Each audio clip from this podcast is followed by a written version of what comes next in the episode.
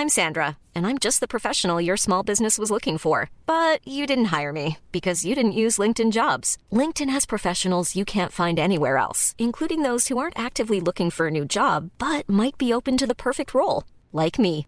In a given month, over 70% of LinkedIn users don't visit other leading job sites. So if you're not looking on LinkedIn, you'll miss out on great candidates like Sandra. Start hiring professionals like a professional. Post your free job on linkedin.com/people today. Quality sleep is essential. That's why the Sleep Number Smart Bed is designed for your ever evolving sleep needs. Need a bed that's firmer or softer on either side? Helps you sleep at a comfortable temperature? Sleep Number Smart Beds let you individualize your comfort so you sleep better together. JD Power ranks Sleep Number number 1 in customer satisfaction with mattresses purchased in-store. And now, save 50% on the Sleep Number limited edition Smart Bed for a limited time. For JD Power 2023 award information, visit jdpower.com/awards. Only at a Sleep Number store or sleepnumber.com.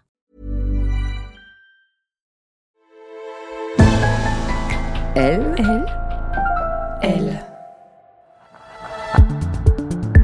Crois-moi, personne ne t'a aimé aussi fort, comme une esclave, comme un chien, avec autant de dévouement que cet être que j'étais alors, et que pour toi je suis restée.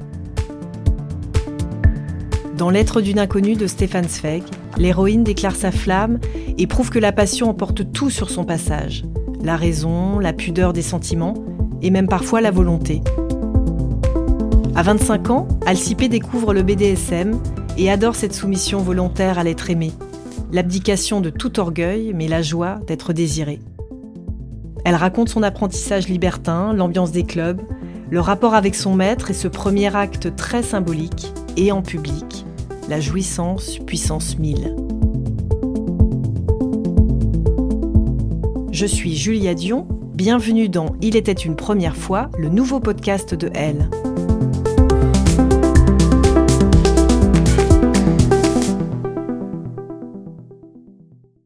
Je m'appelle Alcipé, j'ai 54 ans, je suis dans le BDSM depuis 1995 et euh, je suis euh, une personne soumise.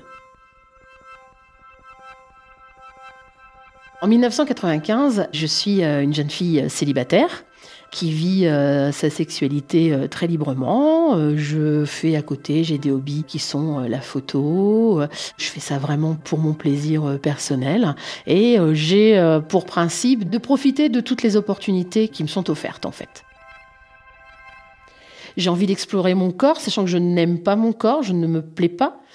J'ai des rondeurs, donc fatalement, je ne, j'ai un peu de mal avec les stéréotypes de l'époque. Et j'ai besoin de me rassurer sur mon pouvoir de séduction. Ça m'amène à, avoir des expériences qui sont pas forcément du commun euh, des, jeunes filles de mon âge, parce que ben, je vais me retrouver euh, dans des plans un peu libertins, euh, des expériences sexuelles à plusieurs, enfin voilà, des choses qui sortent un petit peu de l'ordinaire quand même déjà à l'époque. Donc voilà, donc j'ai 25 ans et, moi je, regarde la télévision et je vois cet homme qui m'interpelle par son travail. Je, respecte beaucoup son travail. C'est quelqu'un qui est extrêmement professionnel. C'est quelqu'un voilà qui m'impressionne énormément, qui, est vraiment à une, aura, à une personnalité euh, de fou. J'ai envie d'en connaître plus sur lui. Il y a un meeting pas très loin euh, qui va me permettre de le rencontrer. Ben, je me dis ouais j'y vais. Donc je vais à ce meeting, il y a beaucoup de monde, il y a du public, il y a des intervenants euh, sur scène. Lui est en train, donc lui passe de l'un à l'autre euh, des intervenants. Il y a énormément de monde, mais c'est lui qui remplit tout, quoi. À ce moment-là, il me voit. Enfin, moi, je, je pense pas qu'il me voit, mais euh, ses yeux balayent, donc fatalement, moment donné, il croise les miens. Moi, je suis pétrifiée et j'ai l'impression qu'il regarde de plus en plus. Et là, je, me sens euh, toute petite, toute recroquevillée, toute chose, et euh, c'est assez déstabilisant comme sensation. Je pense que je veux garder quelque chose de physique de ce moment-là. Je suis photographe amateur à l'époque, et au fur et à mesure où je le vois s'exprimer, dans ma tête, je me dis, faut que je trouve un moyen pour le prendre en photo. un truc complètement fou. Je décide de l'attendre à la sortie. Vraiment comme une midinette, quoi, comme euh, une groupie qui attend euh, la star euh, à la sortie des loges. Et je passe par plusieurs états où je me dis, mais je suis complètement ridicule, il va me trouver débile. Et à un moment donné, il sort. Voilà, bonjour, j'ai assisté euh, au meeting. Et là, vraiment, je, je me liquéfie à l'intérieur, mais c'est le moment ou jamais, quoi. J'aurais que cette occasion-là. Donc, je dis, bah voilà, j'ai assisté au meeting et euh, j'admire énormément votre travail et j'aurais voulu euh, savoir si je pouvais vous prendre en photo. Il me dit, mais qu'est-ce que tu vas faire de la photo? Je vous rassure, je vais vraiment rien en faire, c'est juste pour moi, c'est garder une trace. il dit, bon, bah d'accord, vas-y, fais ta photo. Et là, j'ai fait la pire photo de ma vie. on le reconnaît absolument pas dessus.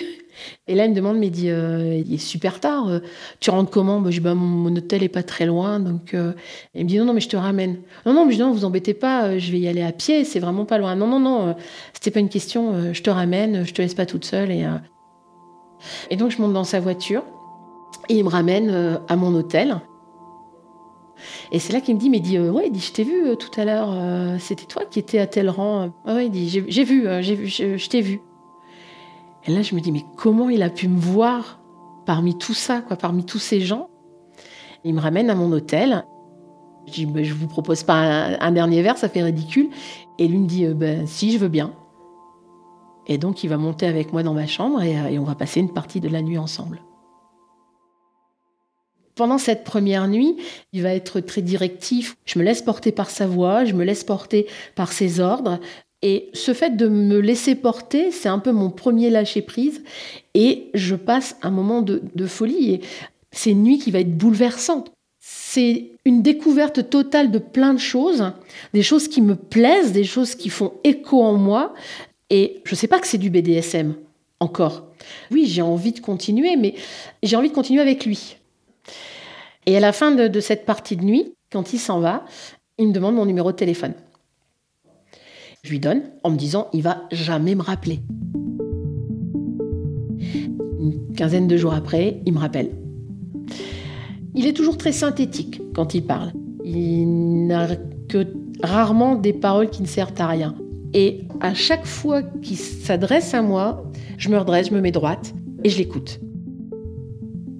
Et donc, il me dit tout de suite, ben voilà, j'ai une soirée euh, chez des amis. Si ça vous dit, euh, je vous y emmène. Alors moi je lui explique que j'ai pas trop les moyens de venir sur Paris et là il me dit je ne t'ai pas demandé de payer, je t'ai demandé de venir. D'accord, voilà, je, ne peux pas lui dire non et euh, donc il m'explique euh, que ce qu'il a ressenti chez moi, c'est une certaine ouverture d'esprit et que j'étais capable de comprendre ce genre de soirée. Et donc je vais prendre ce train et j'ai l'impression de partir complètement vers l'inconnu.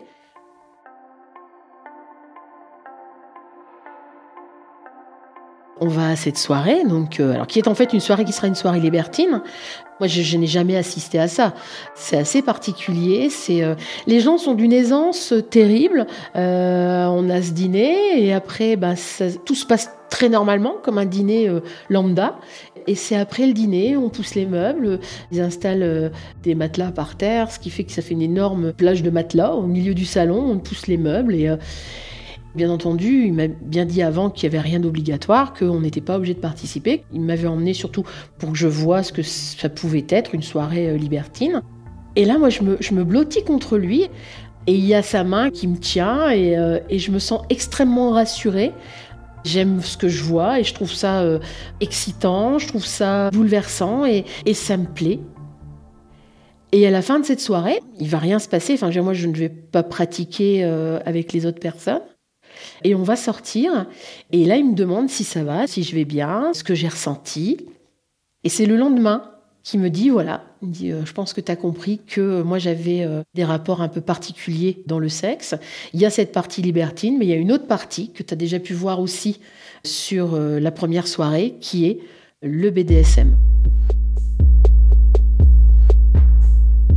je suis dans un, rapport euh, sadomasochiste, moi je suis une personne dominante. Si tu veux en savoir plus, je vais t'expliquer. Je sens cette nature de dominant et sa nature de dominant fait résonner en moi ma nature de soumise en fait. Même si j'ai pas encore les mots, même si j'ai pas encore les codes ou quoi que ce soit.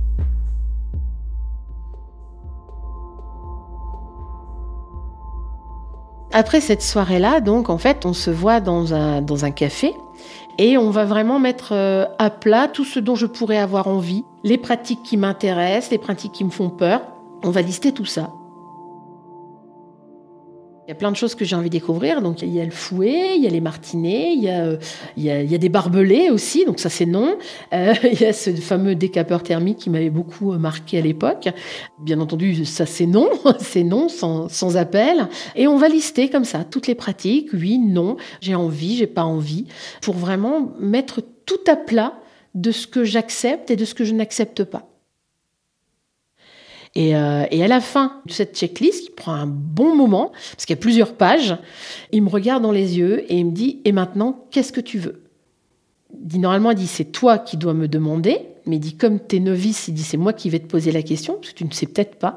Est-ce que tu voudrais faire ce chemin-là avec moi? Est-ce que tu, voudrais être ma soumise? Et là, je lui dis Oui. Il me dit Bah donc, dis-le. Et donc, je lui dis Oui, je veux être votre soumise. Et euh, c'est à ce moment-là où notre relation vraiment de maître à soumise va commencer.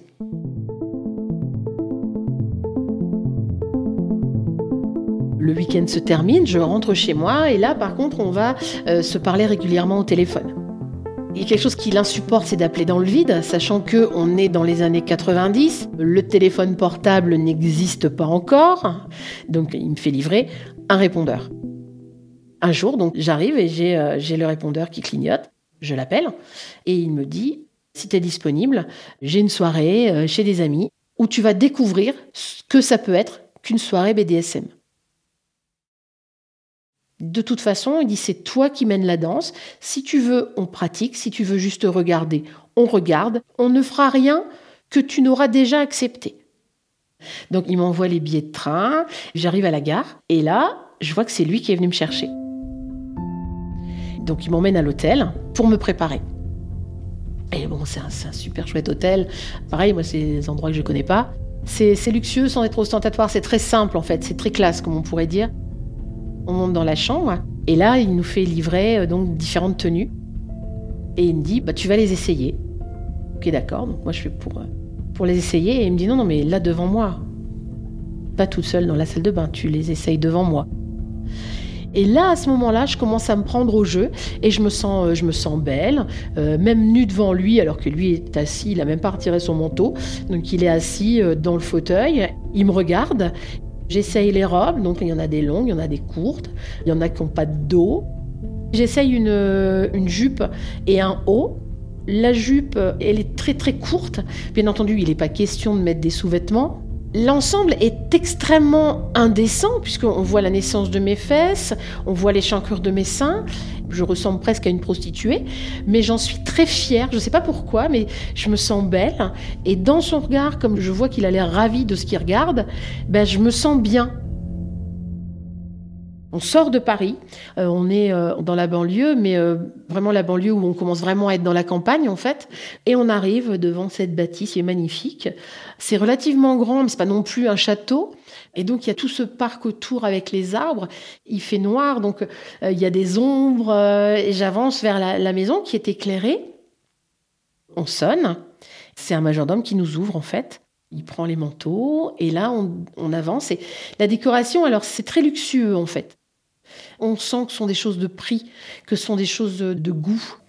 Je me dis, waouh, c'est un milieu que je ne connais pas du tout, qui m'est totalement étranger, où je me sens perdue, mais en même temps en confiance parce que je suis avec lui. Et tant qu'il est là, tout va bien.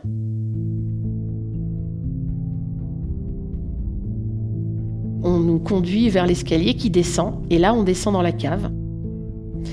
L'atmosphère change complètement.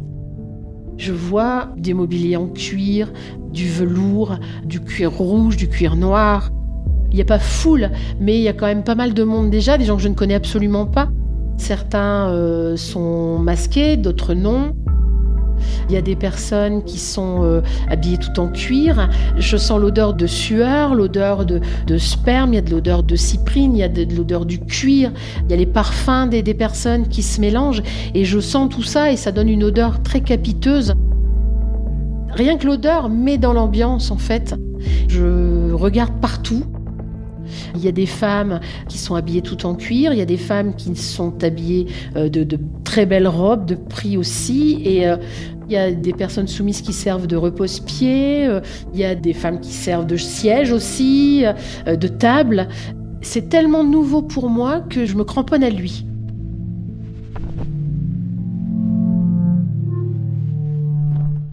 Et donc il m'emmène, il me fait visiter les différentes pièces.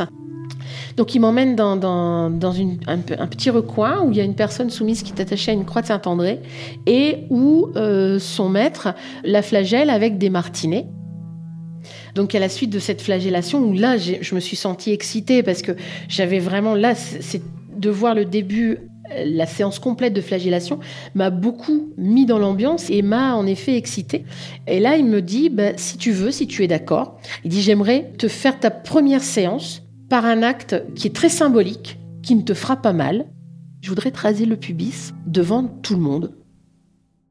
Je prends même pas le temps de la réflexion. Je dis bien, oui maître. Et donc il va voir donc la maîtresse de maison, elle prépare, et là elle revient avec un bol, avec un rasoir droit, un blaireau, je me déshabille donc là, non seulement devant lui, mais devant toute l'assistance, parce que pendant que moi je me déshabille, lui il explique que euh, donc euh, je suis une novice, que je n'y connais rien, que je découvre le milieu avec lui, et là qu'il va me raser pour ce premier acte de soumission.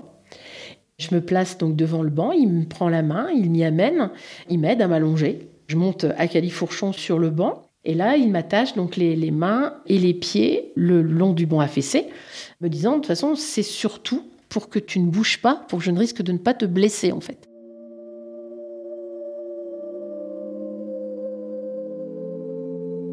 Je suis sur le dos, j'ai les bras et les jambes accrochés sur le bas du banc, donc ça fait un peu comme une grenouille de laboratoire en fait, et je suis complètement à sa merci en fait. Et donc il explique euh, autres personnes que euh, s'ils peuvent, s'ils veulent s'approcher, hein, qu'il va procéder à mon rasage. Donc là, il, prépare le savon avec le blaireau et euh, dans le bol avec le, savon à barbe. Il a un rasoir droit, donc moi je vois le rasoir droit, je me dis mon Dieu, il pourrait m'égorger avec ça. Il y a beaucoup de choses qui s'échangent dans nos regards et il sent mon inquiétude. Il me, me sourit, il me dit T'inquiète pas, je sais très bien le manier.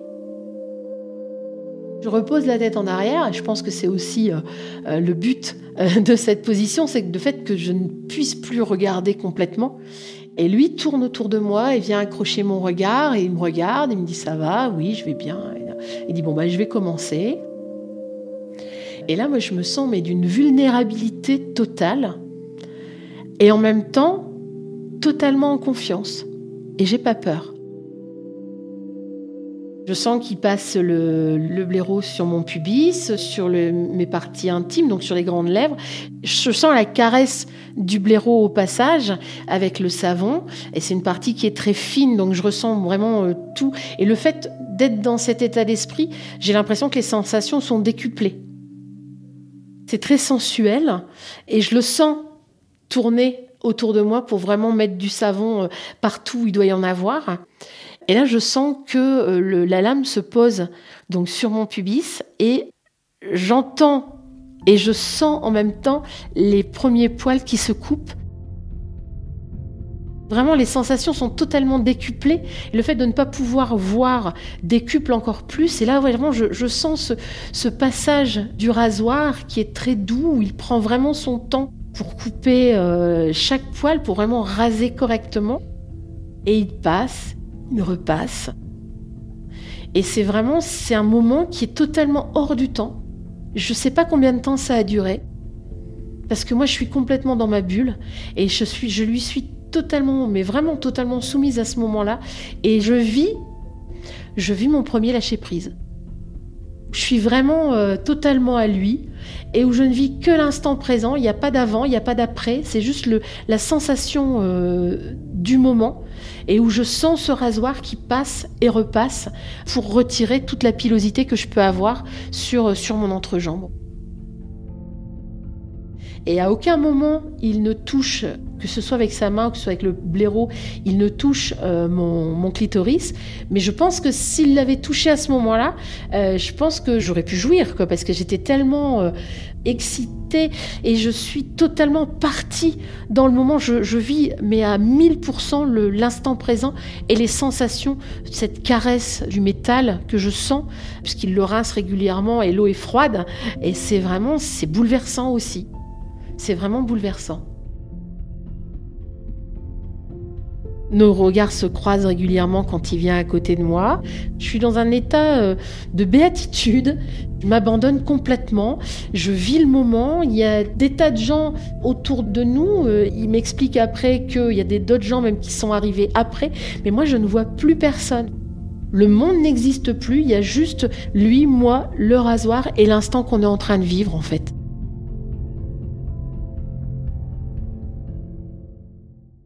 Arrive donc la fin du rasage. Il me rince, il m'essuie. Et là, il me détache. Il m'aide à me relever.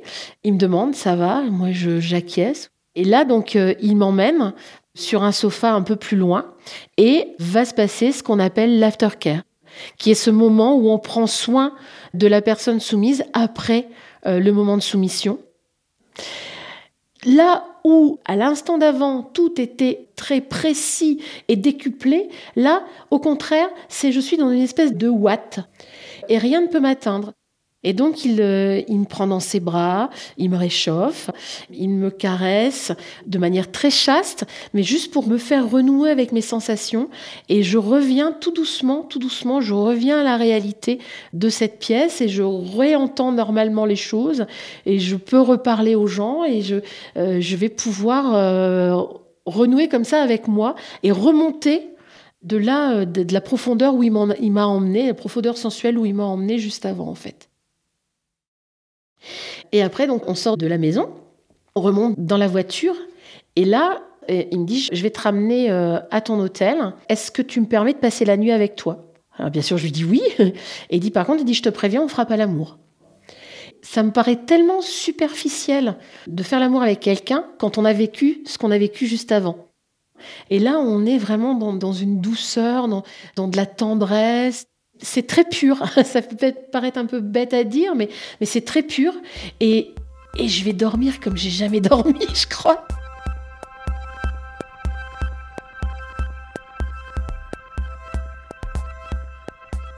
Cette première séance, ce qu'elle va changer, c'est mon rapport à mon corps. Parce que du coup, je sais que je peux être belle dans le regard de quelqu'un et être belle à des moments où je suis totalement euh, vulnérable, où je ne contrôle rien.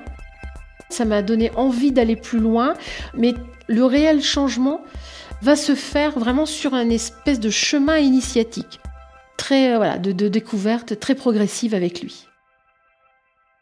Donc après cette séance-là, ben, pendant un an, on va se voir régulièrement. Euh, il va m'emmener dans des endroits très variés, en club, chez des amis. Et il va vraiment me faire complètement découvrir le milieu, mais aussi moi-même.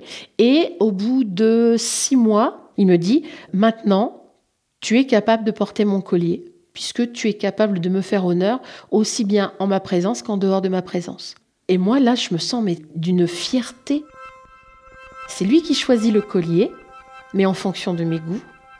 Et on va faire une cérémonie chez des amis où il va me poser le collier et où donc officiellement je deviens sa soumise.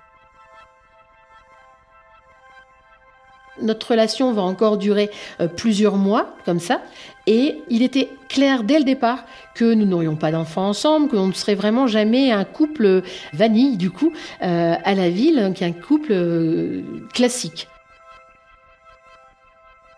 J'ai 25 ans, je, vais sur mes 26, j'ai envie d'avoir des enfants. Et comme je sais que ça n'est pas possible avec lui, eh bien, je rencontre une personne qui n'est pas du tout dans le milieu BDSM. Je sens qu'il va pouvoir y avoir là éventuellement un avenir. Et donc, à ce moment-là, je décide de lui rendre mon collier. Je le détache moi-même, alors que pendant toutes les séances, c'est lui qui me le met. Et là, il me dit non, c'est le tien, tu le gardes. Et je lui dis non, non, je peux pas, je peux pas, c'est, votre collier, c'est à vous. Et là, il reprend le collier, il me dit d'accord, ok, je le reprends. Mais il dit, sache qu'il ne sera jamais à aucune autre. Le jour où tu veux revenir, ton collier t'attendra, il sera toujours à toi.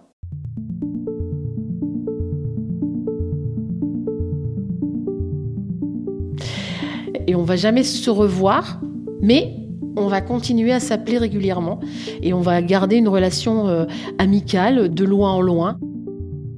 Cet homme-là, clairement, ça a été un mentor pour moi. Ça a été mon maître, mais ça a été surtout un mentor. Et il y avait vraiment cette sagesse et cette façon de voir le monde qui m'apportait énormément. Et si j'ai arrêté euh, longtemps le BDSM, c'est parce qu'en fait, je ne me voyais pas reprendre une relation BDSM si ce n'était pas avec lui. Après, voilà, j'ai une vie euh, vanille, j'ai eu, euh, eu ma fille, j'ai vécu des expériences et j'ai réussi à renouer avec le BDSM parce que lui déjà était décédé. Et petit à petit, parce qu'on me demandait de témoigner, parce qu'on me demandait d'expliquer des choses justement à des novices par rapport bah, à la montée de 50 nuances degrés et compagnie, où les gens n'avaient pas une, vision saine euh, du BDSM, où on m'a demandé donc de, de parler de ça. Et j'ai renoué avec le BDSM et j'ai renoué avec ça. J'ai eu un maître il y a quelque temps, ça s'est terminé malheureusement, mais le BDSM m'a apporté énormément de choses dans l'acceptation de moi, dans l'acceptation de mon corps, d'accepter que même si un corps n'est pas dans les standards actuels de beauté, il est beau aux yeux de certaines personnes. C'est ce que va exprimer ce corps qui est beau.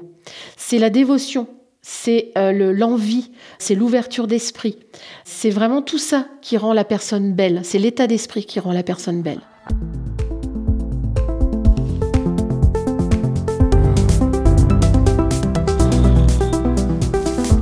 Cet épisode de Il était une première fois a été tourné par Barbara Pucheux.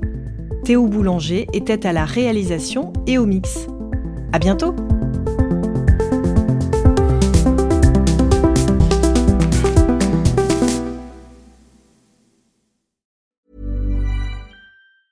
Hey, it's Danny Pellegrino from Everything Iconic. Ready to upgrade your style game without blowing your budget? Check out Quince. They've got all the good stuff shirts and polos, activewear, and fine leather goods, all at 50 to 80% less than other high end brands. And the best part? They're all about safe, ethical, and responsible manufacturing. Get that luxury vibe without the luxury price tag. Hit up quince.com slash upgrade for free shipping and 365 day returns on your next order. That's quince.com slash upgrade. Hi, this is Craig Robinson from Ways to Win, and support for this podcast comes from Invesco QQQ, the official ETF of the NCAA. The future isn't scary. Not realizing its potential, however, could be.